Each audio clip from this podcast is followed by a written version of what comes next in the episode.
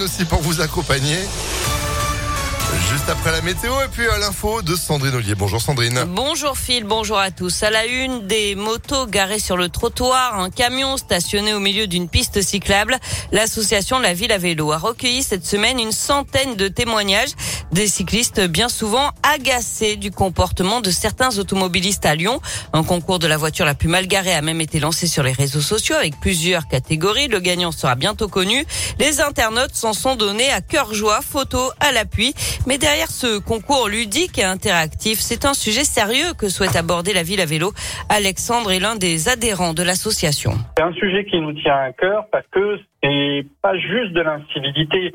C'est pas jeter un papier sur le trottoir, c'est quelque chose de dangereux. Il y a des accidents qui ont lieu à cause de ça quand les cyclistes se déportent sur la chaussée. Moi-même, j'ai assisté à des situations où c'est passé très près d'y avoir des accidents sur des aménagements qui sont censés nous protéger euh, en tant qu'usagers vulnérables de la route. Et ces aménagements, ben, ils fonctionnent pas parce qu'ils sont occupés par des véhicules.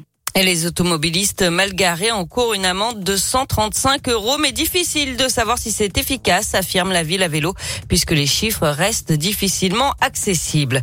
Des automobilistes lyonnais qui sont en colère aujourd'hui. Depuis le début du mois, c'est par l'application Flowbird qu'il faut désormais payer son stationnement, sauf qu'il y a énormément de bugs, impossible d'être géolocalisé, de faire reconnaître son compte en banque ou encore son statut de résident. Les PV, eux, arrivent. Le maire du 6e réclame leur annulation.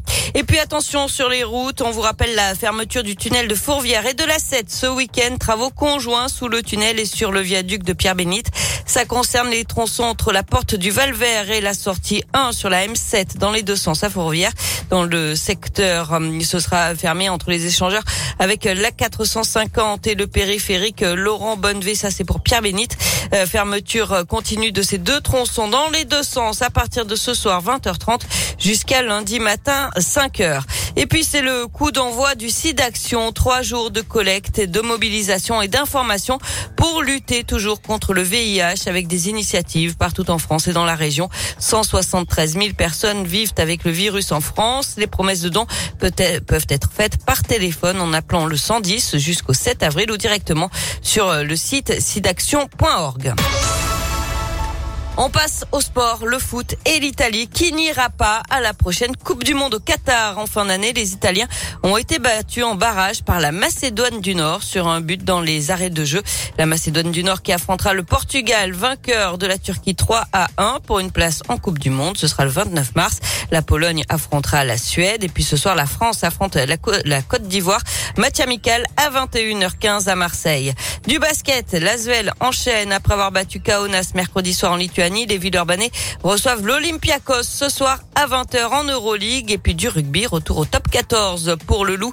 Les Lyonnais vont à Toulouse dimanche à 21h05. Enfin, un rappel, ce week-end, on change d'heure. Eh oui. Dans la nuit de samedi à dimanche, on avance d'une heure à 2h du matin. Il sera 3 heures. On perd donc une heure de sommeil. Voilà, une excuse pour ne pas arriver à l'heure au travail lundi. Ah bon, on a changé d'heure? Ah bon? Mince Ah Oh, je ne savais j'avais pas. oublié.